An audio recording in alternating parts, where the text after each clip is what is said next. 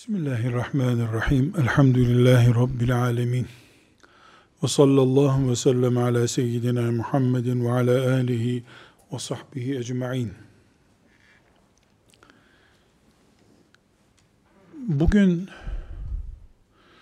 dünya Müslümanları için neredeyse her şehirde bir sorun vardır.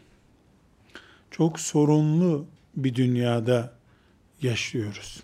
Müslüman olmayan kesimler içinde benzer sorunlardan söz edilebilir. Onlara göre dünya yaşlandı. İşte yaşlılık sorunları bunlar. Bize göre ise Allahu Teala'nın imtihanları, başımıza gelen musibetler diye yorumluyoruz. Bugün bir sayım yapılacak olsa Müslümanlar nezdinde problem, sorun, sıkıntı, nitelikli konular belki bin, belki daha fazla başlık altında toplanır.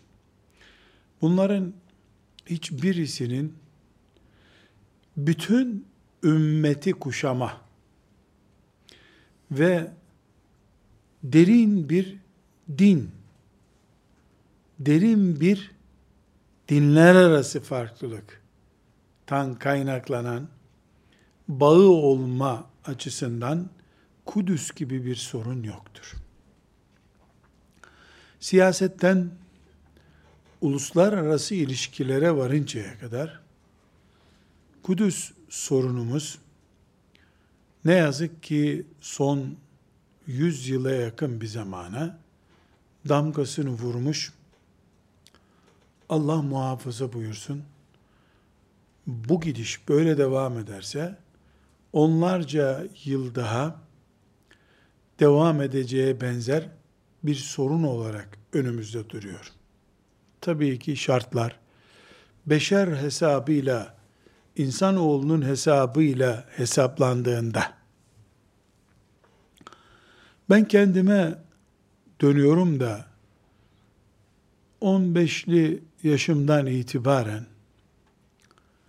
Kudüs konusunu kendi özel hayatımdan daha yoğun dert ettiğimi ve bana çevre oluşturan siyasetçiler, yazar, çizerler, alimler açısından da bir numaralı bir sorun olarak Kudüs başlığının yer ettiğini görüyorum.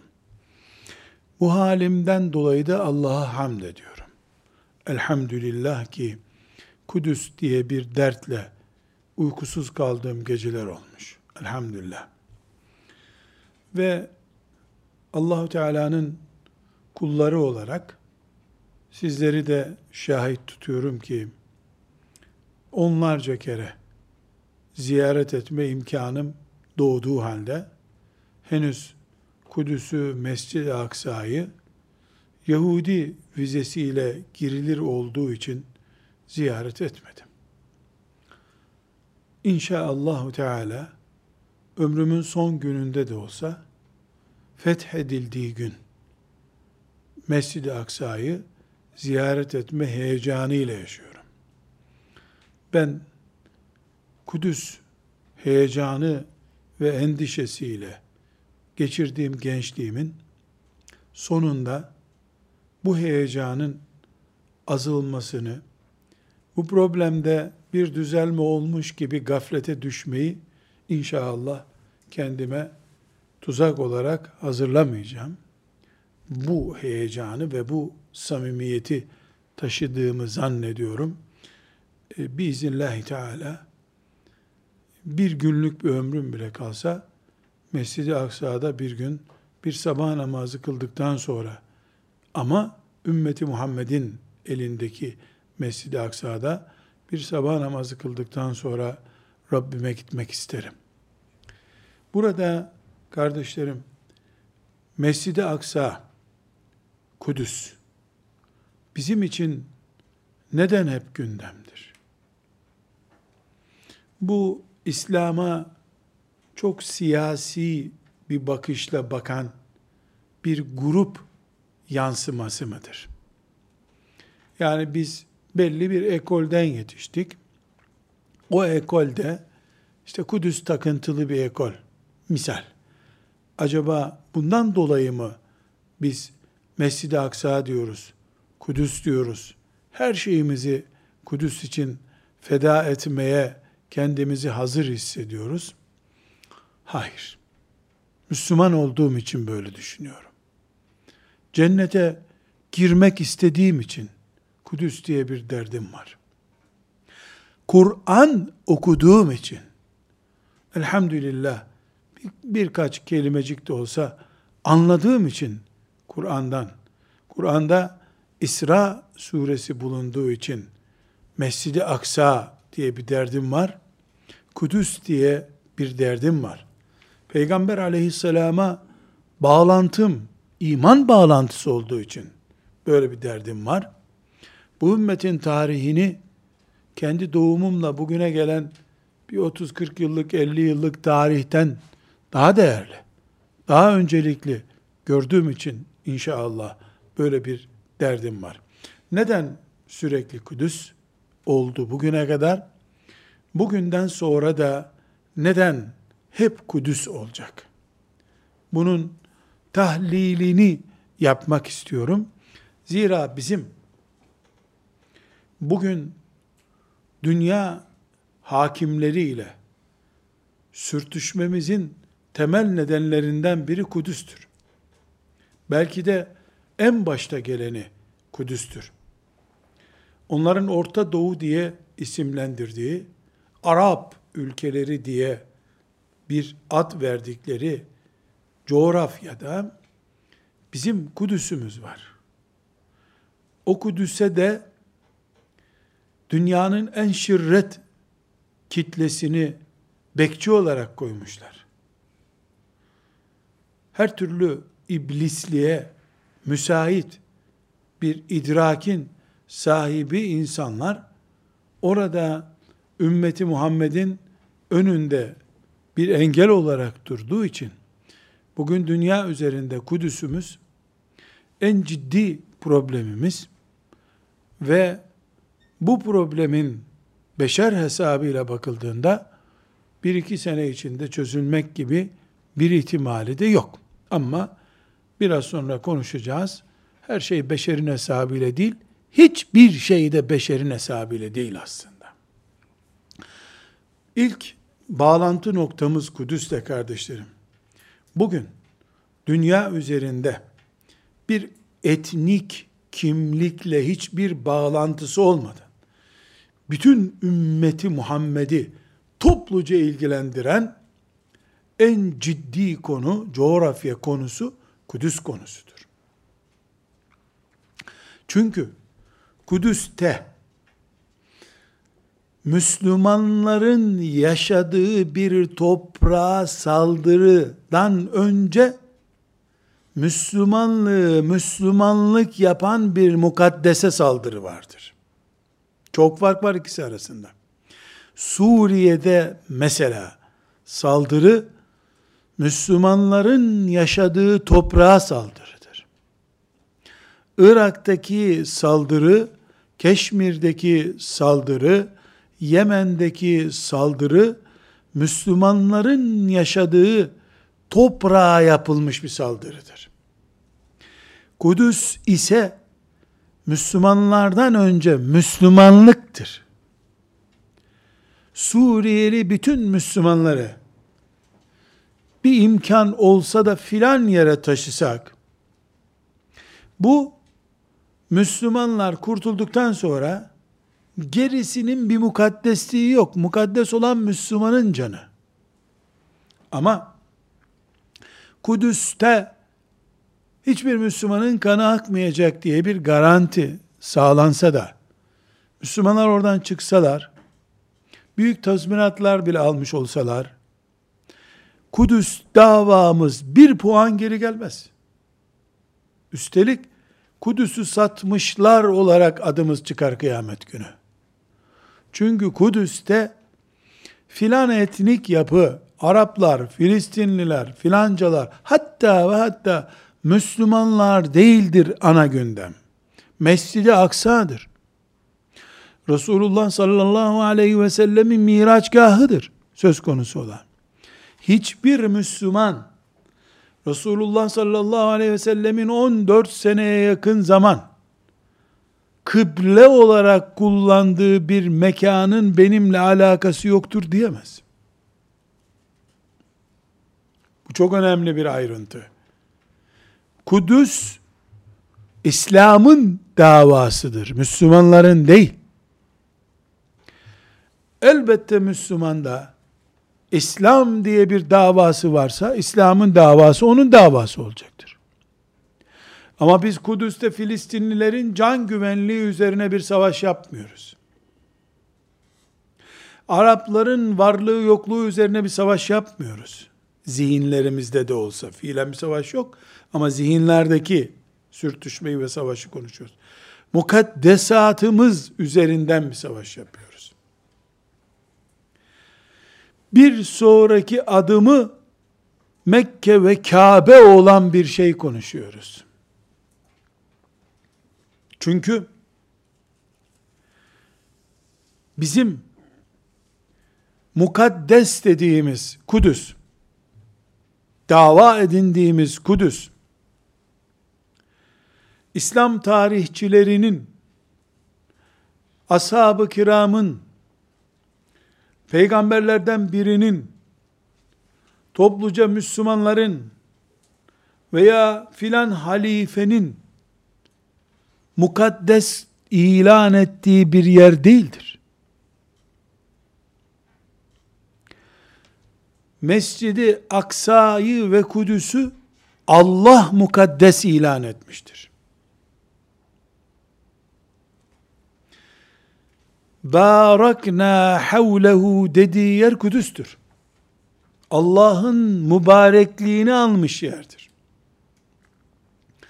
Kur'an-ı Kerim Kudüs'ü mübarek ve mukaddes görüp yüceltirken Kudüs'ü Arapların veya Filistinlilerin bir sorunu olarak gören iman etmiş olamaz. Bu Kur'an-ı Kerim'in gördüğünü görmemek, Kur'an-ı Kerim'in inanın dediğine inanmamak olur. Hani şunu da unutmamak gerekiyor ki bizim Mescidi Haram'dan sonra yeryüzünde tevhidin ve ma'bedin ilk merkezi Kudüs'tür. Adem aleyhisselamla Kabe'nin temelleri atıldıktan yapımı İbrahim aleyhisselama ait temelleri atıldıktan 40 yıl sonra Mescidi Aksa'nın temelleri atıldı. İnsanoğlunun Allah, tevhid, iman diye yeryüzü coğrafyasında simgeleyeceği ilk yer Mekke ve Mekke'nin üzerinde Kabe, ikinci olarak da Kudüs ve Kudüs'ün üzerindeki Mescid-i Aksa'dır. Bununla beraber elbette Kabe'miz yokken bile Mescid-i Aksa'mız kıble olarak vardı. Bunu ayrıyeten konuşmaya da gerek yok. Bugün neden Mescid-i Aksa hep gündemimiz olur? Ve aynı zamanda öbür taraftan baktığımızda niye Mescid-i Aksa yarası hep kanar? hep kanlı yara olarak niye kalır? diye düşündüğümüzde esasen karşımıza çıkan sorun Yahudi ve İsrailoğulları değildir. Şimdi İsrailoğullarıdır. Selahuddin zamanında ise İsrailoğulları değildi, Avrupa oğullarıydı. Hristiyanlardı. Muhatabımızla kavga etmiyoruz biz mukaddesatımızı korumak istiyoruz. Mescid-i Aksa ve toprağı mukaddesatımızdır. Müslümanlar orayı fethedip orada namaz kılmadan önce yani Ömer bin Hattab radıyallahu anh orada namaz kılmadan önce Allah orayı mescid olarak ilan etmişti. Subhanellezi esra bi abdi ayetine bakıldığında henüz Ömer bin Hattab radıyallahu anh'ın orayı fethetme planından önce Allah'ın oraya kendisine secde edilecek yer anlamında mescit ismini koyduğunu görüyoruz. Ve biz o Mescid-i Aksa'nın Kudüs şehrindeki Mescid-i Aksa'nın dört duvarla çevrilmiş cami gibi kullanan binasını istemiyoruz. Toplam 140 bin metrekarelik o bahçenin tamamı Mescid-i Aksa'mızdır. Çünkü dinimiz, şeriatımız, Peygamberimiz sallallahu aleyhi ve sellemin bize öğrettiği Mescid-i Aksa Emeviler zamanında yapılmış o dikdörtgen binanın adı değildir. Etrafı surla çevrilmiş olan o 140 bin metrekare yere biz, yere, coğrafyaya Mescid-i Aksa diyoruz. Dolayısıyla bizim Resulullah sallallahu aleyhi ve sellemin de Miraç gecesi uğradığı yer olan ki Kur'an-ı Kerim'de sabit uğradığı yer olan Mescidi Aksa'yı arayışımız orada gözü olan ve şimdi siz çıkın buradan dünya güçleri beni burada izin veriyor durmam açısından ben duracağım diyen Yahudilerle değil mücadelemiz. Ya Hristiyanlarla değil mücadelemiz. Biz kıyamete kadar dünyanın tamamı buradan gideceksiniz. Sizi burada istemiyoruz deseler bile o 140 bin metrekarelik o arazinin tamamını yüreklerimize gömer ya da orayı kendimize mezar eder kıyamet gününe kadar da Kudüs sevdamızdan vazgeçmeyiz. Ve ve Kudüs'le ilgili düşünceleri bu çapta. Yani Allah'tan mukaddesliği ilan edilmiş. Tarihi değerlerden değil. Coğrafi sebeplerden değil. Osmanlı'dan kaldı gibi bir nedenle değil.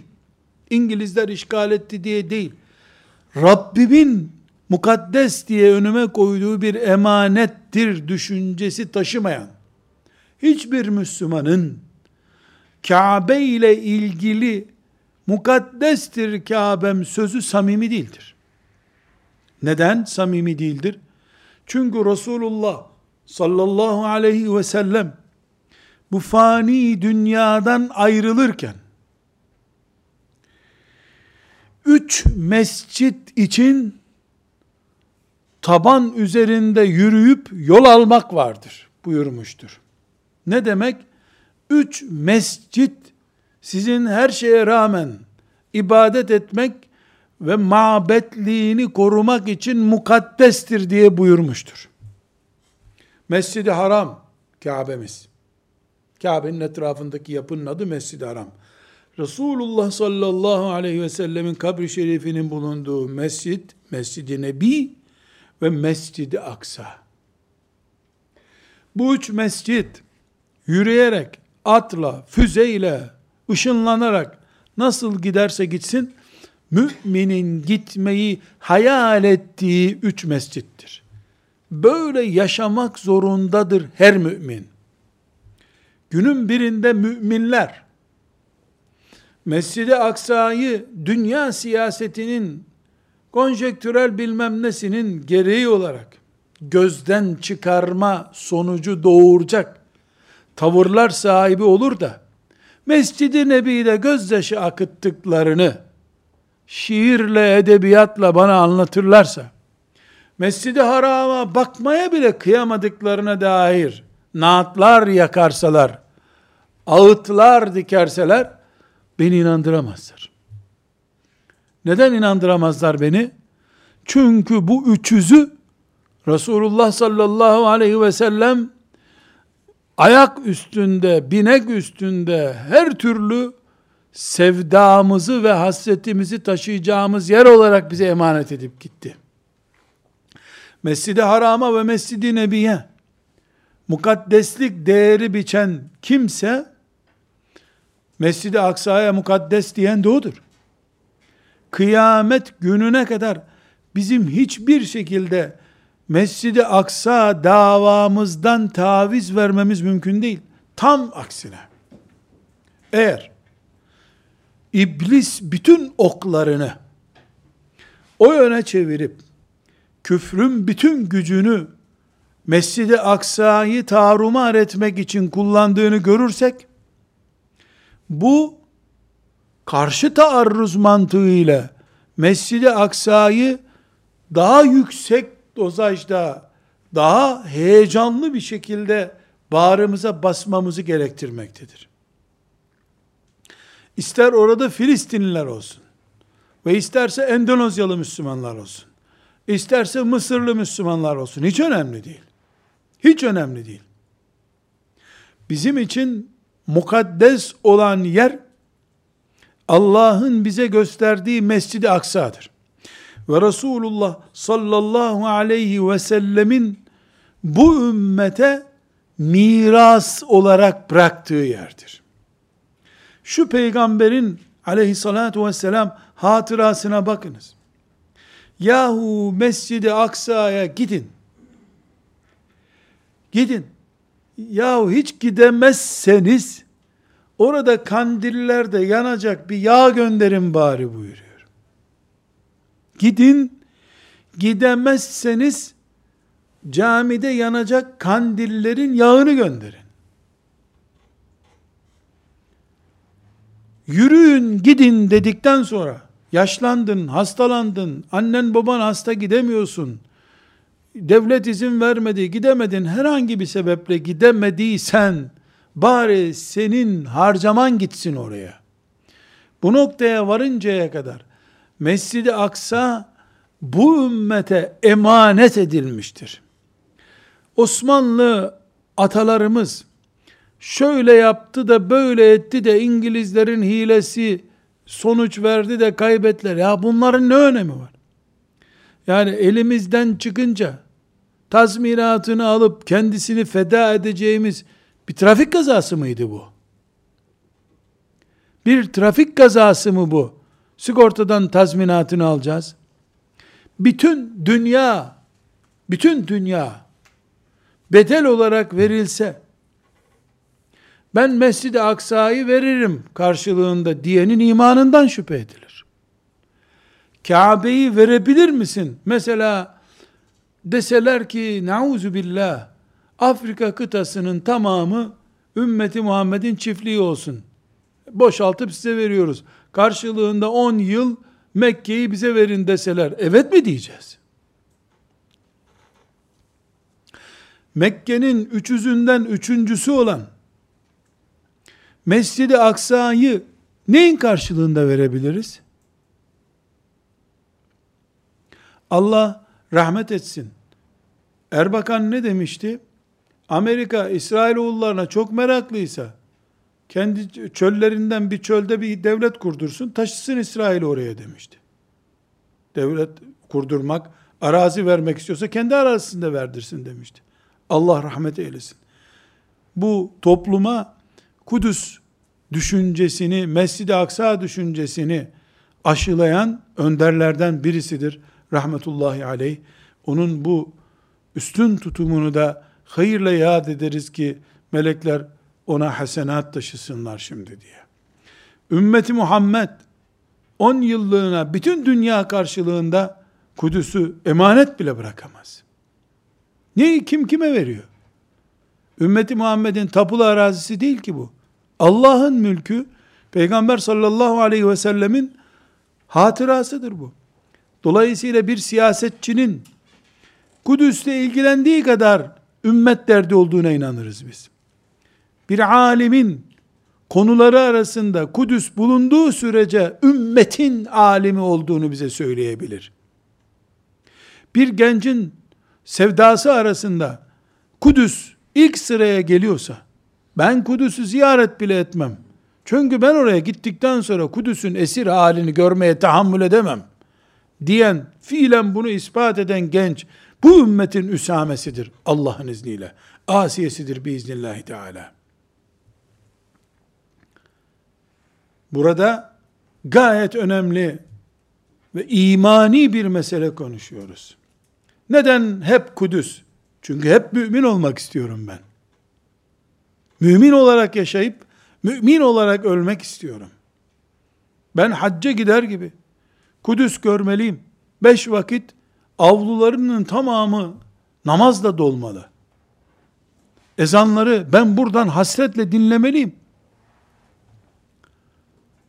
Mescid-i Aksa bizim için tarihi değeri yüksek bir caminin adı değildir. Taç Mahal konuşmuyorum ben burada. Burada Resulullah sallallahu aleyhi ve sellem Efendimizin on binlerce peygamberin ruhlarına iki rekat namaz kıldırdığı camiyi konuşuyorum.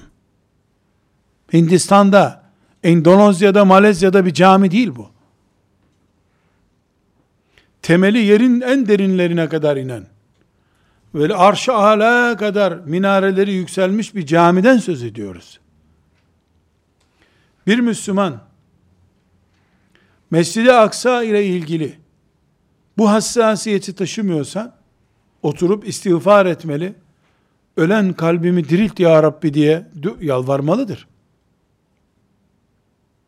Elbette tek başına Kudüs seviyor olmak, Mescid-i Aksa seviyor olmak cennete koymuyor insanı. Ama bir gerçek var. İlk kıblesini unutanın son namazını da bırakabileceği ihtimalini de unutmuyoruz.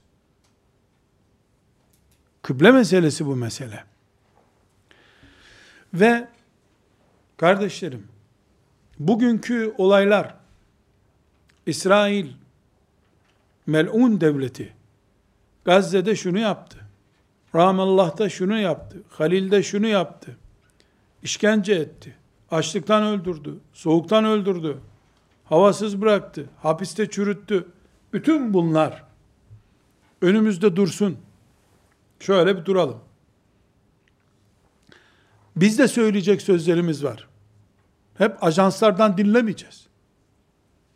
Hadislerden de dinleyeceğimiz haberlerimiz var. Allah'ın izniyle Taife-i Mansure yani Allah'ın rahmet eli üzerinde olan yiğit müminler kıyamete kadar o topraklarda var olacaktır. Sekülerist düşüncelere kurban gitmiş. En çirkin haramları bile şu bu şartlar nedeniyle mubah gibi gören sulu Müslümanlar şurada burada olabilir. Allah'ın izniyle Kudüs ve civarı ümmeti Muhammed'in Taife-i Mensuresinin yani Allah'ın adına yeryüzünde cihadı ve İslam'ı aziz yapmayı gaye edinen, bu gaye uğruna da çırpınan, uykusuz kalan yiğit müminlerin karargahı orasıdır. Biiznillahü Teala. Her yerde cihat unutuluyor olabilecek. Orada unutulmayacak. Bu peygamber bilgisi aleyhissalatu vesselam neden oradaki ölüm, yaralama, sıkıntı haberlerinin niye ardı arkasının kesilmediğini de bize göstermiş oluyor. Hedefteki yapının ortaya çıkması için bir sürü çekiç sesi, çivi sesi, keser sesi duymak gerektiği gibi kıyamete kadar ümmeti ayakta tutacak aktif grubun bulunacağı yerde de aktif düşmanın bulunması gerekiyordu ondan dolayı. Ama biiznillahü teala biiznillahü teala bu taife-i mensure Allah'ın yardım ettiği yiğit kulları orada bulunacaklar ve biiznillahi teala Ömer bin Hattab gibi ümmeti Muhammed'in adil bir hilafetle yönetileceği günlere dönüldüğünde merkez üssü Kudüs olacaktır. Allah'ın izniyle. Gaibe ait konular bunlar.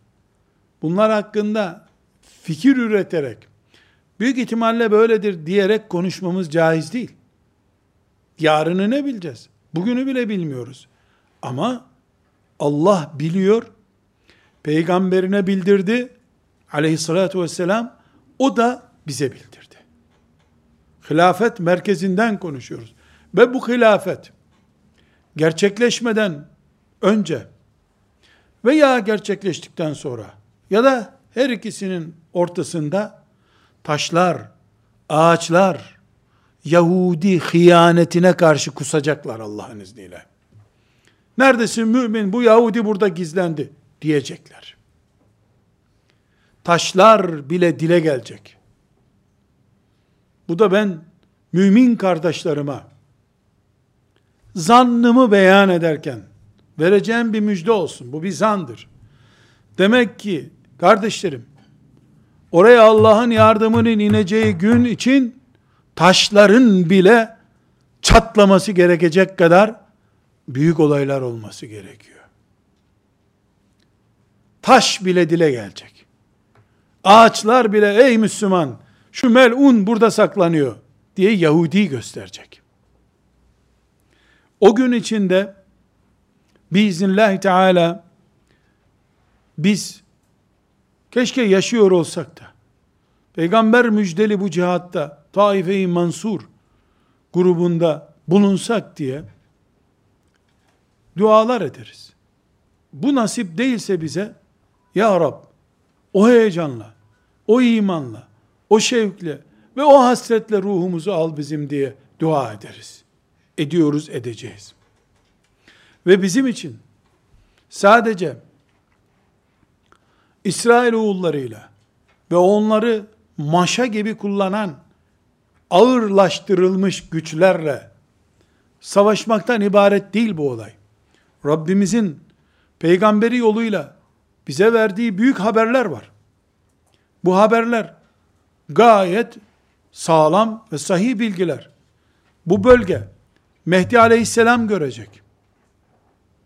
Mehdi aleyhisselamın eliyle müminler güçlenecekler. Mehdi aleyhisselamın vefatıyla beraber İsa aleyhisselamı göreceğiz. Mehdi aleyhisselamın vefatından sonra onun arkasında yani İsa aleyhisselamın arkasında namaz kılınacak Allah'ın izniyle. Muhammed aleyhisselamın şeriatına göre namaz kıldıran İsa'nın arkasında insanlar namaz kılacaklar. İsrail bugün Müslümanları Mescid-i Aksa'da namaz kılmaktan engelliyormuş. Yapsın. Taşların bile onları kovaladığı gün, İsa aleyhisselam o namazların intikamını alacak Muhammed aleyhisselamın adına Allah'ın izniyle. Biz imanımızla ilgili bir konuda siyasi beklentilerimizi açıklamıyoruz. Bir genç heyecanıyla vuracağız, kıracağız demiyoruz. Böyle olacak. Allah böyle yapacak diyoruz. Çünkü İsa aleyhisselam iki günlük bebekken dile gelip İnni Abdullah el kitab ve cealeni nebiyya ve cealeni mübareken eynemâ kunt dediği topraklar bu topraklardır. İki günlükken konuştuğu yere tekrar Muhammed aleyhisselamın adına konuşmak üzere gelecektir. Ben buna iman ediyorum. Cennete iman ettiğim gibi, cehenneme iman ettiğim gibi. Bugünkü teknoloji, filan iletişim imkanları, cennete imanımı ne zaman etkilerse, bu anlattığım şeyi de o zaman etkilerler. bu kadar büyük teknoloji ve iletişim imkanı oldu diye cennet var yok şüphem oldu mu benim elhamdülillah öyle bir şüphem olmadı. Halil şehrinde Yahudi zulmedip İbrahim Aleyhisselam'ın kabrini bile müminlere kapatıp bir lanetlik iş yapıyor. Ben de ona haykırıp diyorum ki yanılıyorsun ey mel'un ey iblis soylu yanılıyorsun. İbrahim Aleyhisselam'ın hicretgahı olan Kudüs şehrini sen bizden alamazsın. Çünkü biz İbrahim Aleyhisselam'a her namazımızın tahiyyatında salavat gönderen bir ümmetiz. Onun mezarı ile aramıza girebilirsin. Ana ama onunla aramıza giremezsin.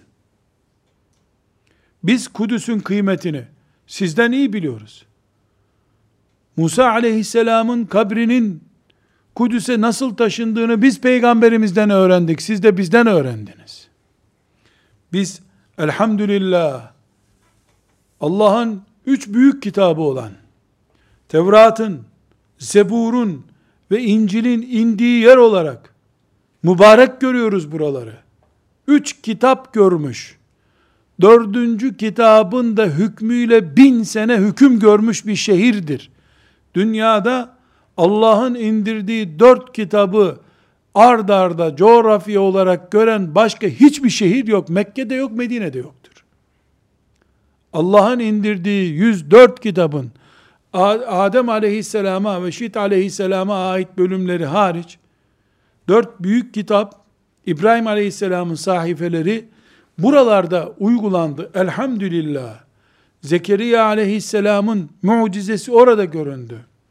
Bu ümmetin sevdası, sevdalarından, bu ümmetin kadınlarının hasretlerinden biri olan Hanne kadın adağını o şehirde yaptı. Meryem annemiz o şehirde doğdu. İsa aleyhisselamı da o orada doğurdu. Elhamdülillah. Elhamdülillah. Bir ikincisi, biz bugün bir Kudüs sevdası ile yaşıyoruz. Kudüs gözlerimizde yaş oldu.